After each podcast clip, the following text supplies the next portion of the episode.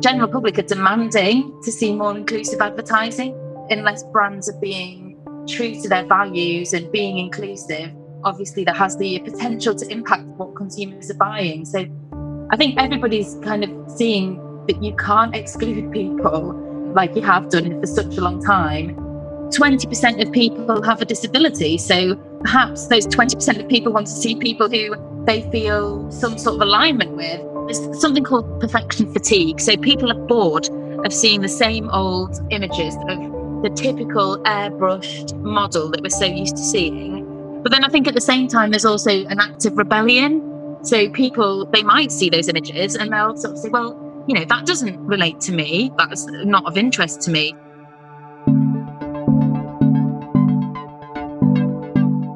I'm your host, Michelle King, and you're listening to The Fix a podcast that shares the stories of remarkable people who are innovating and taking action to advance equality in the workplace and beyond.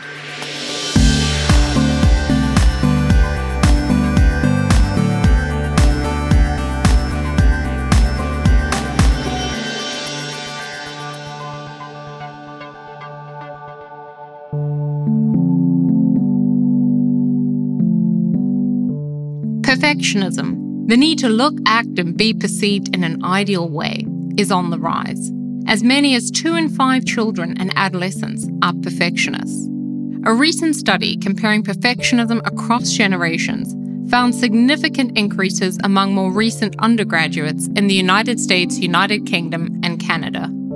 In other words, the average college student last year was much more likely to have perfectionistic tendencies than a student in the 1990s or early 2000s. The rise in perfectionism doesn't mean that each generation is becoming more accomplished. Rather, it means that each generation is becoming more hard on themselves, and consequently, they're much more likely to develop mental health issues. Perfectionistic tendencies have been linked to a laundry list of clinical issues from depression and anxiety to self harm, social anxiety, eating disorders, post traumatic stress disorders, and even suicide. Perfectionism is not so much about how you behave as it is about how you think about yourself. The beauty industry has traditionally been one of the worst offenders for embellishing reality and selling women an idealized and restrictive form of perfection, underpinned by extreme airbrushing and dubious claims. However, recently the big trend in beauty has been for hyper realness, with diverse models, bold statements of no airbrushing, and simplified and playful product packaging. One of the main drivers for this is perfection fatigue. Consumers are so accustomed to seeing conventionally fake and perfectly polished beauty ads that the primary response is simply indifference. These images of perfection are not believable or interesting, and so consumers are starting to ignore them, which is not good news for advertisers who are desperately seeking attention for their products. Perfection fatigue, coupled with the body positivity and body neutrality movement, is empowering women to rebel against the narrow and unattainable beauty standards and instead celebrate their differences and their real imperfections. As a result, brands casting only young, thin, white, flawless models are simply no longer relevant. On today's episode, I'll be speaking with Laura Ashley, co founder of Zebedee a specialist talent agency created to increase the representation of people who have until now been excluded in the media, including people with disabilities, alternative appearances, and trans non binary individuals. On this episode, Laura will share why perfection fatigue matters and how companies' survival depends on a more inclusive and diverse approach to advertising products. In 2019, as Instagram grew to more than 1 billion monthly users, it ushered in a new standard for personal photos, which had to be carefully staged, color corrected, with a glossy looking aesthetic. In short, Instagram perfect. Photos that played into these trends performed so well on Instagram that the look became synonymous with the platform itself. No one has capitalized on this look's popularity more than influencers, some making thousands of dollars by fitting this mold. But every trend has a shelf life. The Instagram perfect look is now considered generic and played out. It's simply not cool anymore to look manufactured. Brands that want to compete need companies like Zebedee, who represent 500 diverse models and actors across Europe and the United States, to advertise their products. Here, Laura Ashley, co founder of Zebedee, shares how their company is filling a previously overlooked gap in the market for diverse talent. Zebedee uh, has been launched by myself and my sister in law, Zoe. I went to see her one day and we were having a little walk and having a chat um, about the lack of representation in fashion in the media for people who have disabilities and just kind of putting the world to rights and having a little moan about how um, this was in 2017. In 2017, how can it be that people with disabilities are still excluded from these opportunities? And really, it was just a light bulb moment of, um, oh, well, if, if nobody else is doing this, then why don't we do it? Why don't we give it a go? And we literally got back that same day and um, started doing it. Um, we're a specialist talent agency. We represent people who have disabilities, visible differences such as alopecia or vitiligo, people who are trans and non binary. And we exist because we feel there's a lack of representation of all of those groups of people in fashion and the media. So we work hard to try and find opportunities for our guys, whether it be in commercial, TV commercials, fashion advertising, e commerce. We also have some actors on our book. So we work with people who are working in film or TV. We just work across the board, really, just looking to find bookings for all the talent that we represent. People often ask us, like, why historically haven't disabled models been booked or why have they been excluded? I find it really hard to answer that because I, I, actually don't know what's going through the minds of the people who hold the power to cast disabled people. The advertising industry's consistent emphasis on superficial physical perfection has led to the exclusion of people with a range of physical and mental abilities. Advertising tends to promote one specific acceptable standard of appearance, which influences society's views about what beauty people should admire, value, and be associated with. Here, Laura explains the underlying cause of the lack of diversity in advertising. I guess it comes from wider societal discrimination. Like, I guess disabled people do face, you know, discrimination more generally. And just to give you some statistics, around about 20% of the population has a disability. But when you look at advertising, only 0.06% of those represented in advertising have a disability. And then if you look at that even deeper, if you look at fashion modeling, then that drops to even lower percentage. That's one or two models in every 10,000 models getting booked have a disability, which to me just seems absolutely crazy that that sort of discrimination can exist. And I guess like slowly but surely, brands and the general public are demanding to see more inclusive advertising, like they want to see it. And unless brands are being true to their values and being inclusive, then obviously that has the potential to impact on sales and, and what consumers are buying. So I think everybody's kind of seeing that you can't exclude people like you have done it for such a long mm. time and then inclusion is really, really important throughout all areas of the business, including casting. Even when people with disabilities appear in advertising, there's a strong focus on two types of disabilities people who use wheelchairs and people who are deaf. Advertising is a largely visual medium that needs equipment clues to denote disability. But this simply perpetuates the exclusion of people with different disabilities who are deliberately ignored by advertisers and advertising agencies. By ignoring certain populations of people with disabilities in advertising, advertisers are hiding disability from the general public, a clear denial of the role that people with disabilities play as consumers. Here, Laura explains why perfection fatigue is a critical issue that brands need to solve for. First and foremost, 20% of people have a disability. So perhaps those 20% of people want to see people who they feel some sort of alignment with, they feel that represents them.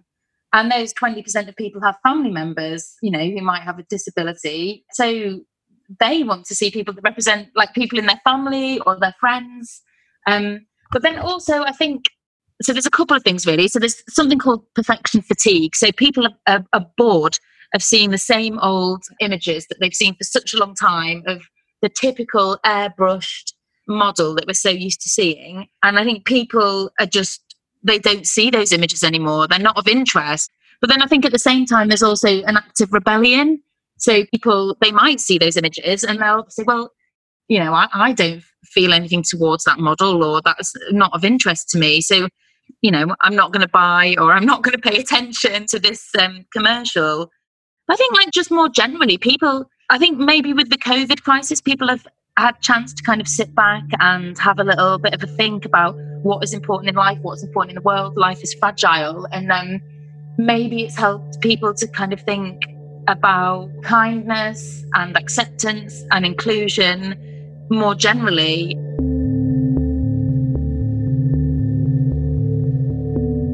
When we look around our organizations, it can be easy to spot diversity or a lack thereof. But what are businesses looking for when it comes to diversity? Most only picture a workforce spanning ages, genders, and races, while an important group are often overlooked. People with disabilities are frequently left out of diversity and inclusion conversations, and employment statistics prove it. According to the Office of Disability Employment Policy and the Bureau of Labour Statistics, people with disabilities aged 16 to 64 participated in the United States workforce at a rate of 33.6% in 2019, compared to a rate of 77.4% for people without disabilities. Not only is this an unacceptable employment gap, but it's a missed opportunity for companies here, Laura shares more on the disability gap that exists in corporate diversity and inclusion initiatives. We represent people from tiny babies to older adults, and not only do we have disability diversity on our books, we will also accept people of any size, any height, any age, any ethnicity. So we've got like diversity across the board, really. And I think for a long time, there has been a diversity debate in modeling. You know, this has been talked about for a long time, ensuring that you've got ethnic diversity in your advertising along the runway. The growth of the curve modeling market, having more curve models or plus size models, has been in the limelight for some years. But we found for some reason, you know, even when brands are requesting diversity or diverse models, diverse talent, we want diversity on this brief, they don't mean disability. Disability has been left out of that diversity debate for such a long time. And I don't know why that is, but hopefully we're doing what we can to change that now and to open people's eyes to the ability that our guys have and what they can bring to a campaign and the professionalism. Like we have never had any negative feedback about any of our models. Like they've always done such a brilliant job on shoot everybody always comes back with really excellent feedback. And I, I just don't know that there would be many agents who could say that about every single model that they represent. This year, Ellie Goldstein became the face of Gucci's unconventional beauty campaign, making her the first model with Down syndrome to pose for the luxury brand. This recent example with Gucci is a trend that's likely to continue the World Bank states that 1 billion people experience some form of disability. Forbes describes people with disabilities as the world's fastest growing minority. In fact, trends such as the aging population and medical advancements that help people survive disease and injury could mean that the market will continue to grow. Here, Laura shares why companies can no longer afford to ignore the disabled consumer market. There is a long, long way to go especially in terms of the stats that I told you, you know, like one or two models in 10,000 being booked have a disability. I wanted to get to the point where it's representative of society. It's 20% of models being booked have a disability, which matches how many people in society have a disability. I don't know when we'll get there, but that's what I'm working towards. It's hard for us to get the information directly from brands as to what the impact has been from using our talent as an example, what I can tell you is like quite recently we had Ellie working on a Vogue and Gucci collaboration, and Gucci posted that on their Instagram, and it's received probably now a, million likes. It's the most well received post that they've ever posted on the Gucci website. It's gone, it's had the biggest reach, the biggest amount of likes. I mean, in that respect, that kind of proves that the public wants to see it. And um, I guess like there will be some experts out there who'll be able to tell us what the impact of that sort of reach on social media relates to in terms of sales and what money people are making. But my guess is it's pretty huge impact. It has to make good business sense. I mean, but statistics again, I mean, worldwide, the spending power of disabled people per year is $1.2 trillion. So disabled people alone have a lot of money to spend, you know, and if, if you want to reach out to a new market, people with disabilities are there ready and waiting. Finally, Laura shares one action that businesses can take to be more inclusive of people with different physical and mental abilities. There's been many times when our guys have been invited to a cast and the building hasn't been accessible. So, like, they can't actually cast. Throughout lockdown, because casting is taking place via Zoom or Skype or, or whatever, it has opened up a lot more opportunities to disabled people who might have those access issues. Um, and really, when you look at it, it's like, why weren't those opportunities offered previously? You know, because it's obvious that you can cast remotely, as everyone is doing now. So I think access is one thing. I mean, I think just thinking about disability, just it doesn't come to the top of people's minds when they're thinking about diversity and inclusion for some reason. It, it, like I said, it does seem to get excluded. So just try to think about disability when you are trying to think about your policies relating to inclusion. And if you are looking at making any marketing or advertising campaigns, again, think about, you know, the huge percentage of the population who has a disability and how they might want to be represented and just think about your casting choices and think about it in your wider business network, I guess. Like, how many people do you work with have a disability? What can you do to encourage people with disabilities to, to work in your workplace? You really don't need to make that many changes to make a job accessible for somebody. Like, you, maybe you need to book a shoot that is physically accessible. Maybe you might need to offer more short breaks for people. Maybe you need to give people a little bit more time you don't really need to do that much, and people are just there ready and waiting to be included.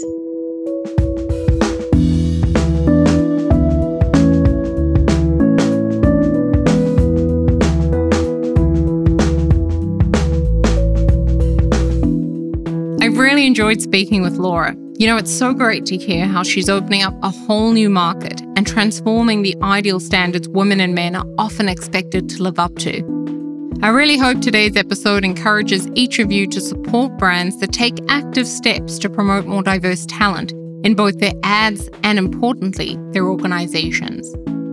Before I go, just a quick reminder that you can get a copy of my book, The Fix, or the electronic or audible version from Amazon, Barnes & Noble, Audible, or at all major retailers. In reading The Fix, you'll learn how gender inequality works, what the 17 most common barriers are that all women face, and how gender inequality creates challenges to men's fulfillment of work. Most importantly, you'll learn what we can do to remove these obstacles and how we can begin to make workplaces work for everyone. So get your copy today and let me know what you think by leaving a review on Amazon.